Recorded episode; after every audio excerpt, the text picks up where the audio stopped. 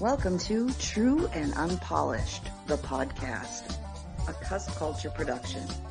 Through this podcast, our intention is to uplift, inspire, and amuse. Let's get authentic. Hello, everybody. It's Lydia here from True and Unpolished, and today we're going to do something a little bit different. Rather than give you uh, an entire episode with Mary and I, or Mary, I, and a guest, uh, we were inspired to invite you to something. Uh, we talk a lot about intuition and about knowing that the universe is always talking to us, whether it's through dreams or uh, the metaphor in what we see, or uh, words that a friend says to us, or just a knock on our heart's door.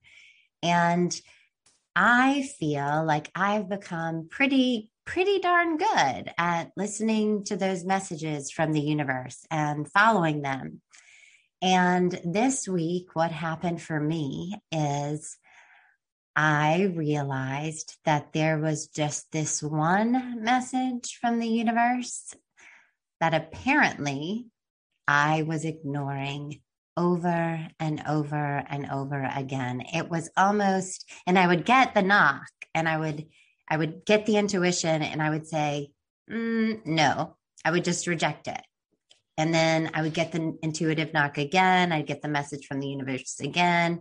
And I'd go, no, no way. I'd reject it again.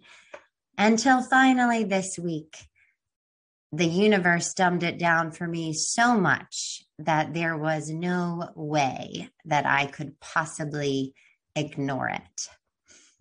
And I'd like to tell you that I fully embraced the message.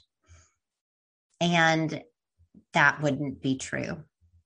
I am in the process of embracing the message. The reason why it has taken me this long to do is because it's hard. It's not an easy message that the universe is giving me. And so I'm being gentle with myself and I'm allowing myself some grace and just becoming willing to listen to the message.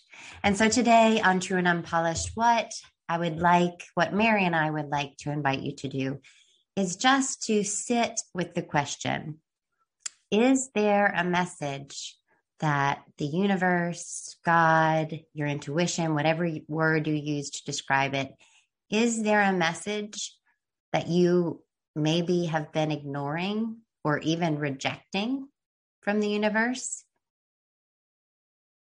You would know because there would be this message coming kind of over and over again. That would be a clue that there is something you are rejecting, a message you are rejecting. And so I leave you with this. We leave you with this. Sit in the question. It can be so powerful to sit in a question and just gently invite yourself to ask is there something I'm ignoring?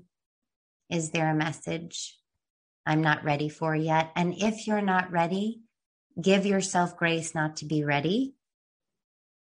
And maybe just say, I am willing to be ready. That can be enough. Okay, until next week. Have a great day, everybody. Oh, wait. I have a I have an outro line, everybody, and I'm not saying it. Hold on. Take two. You have been listening to True and Unpolished, the podcast. Let's see what happens next.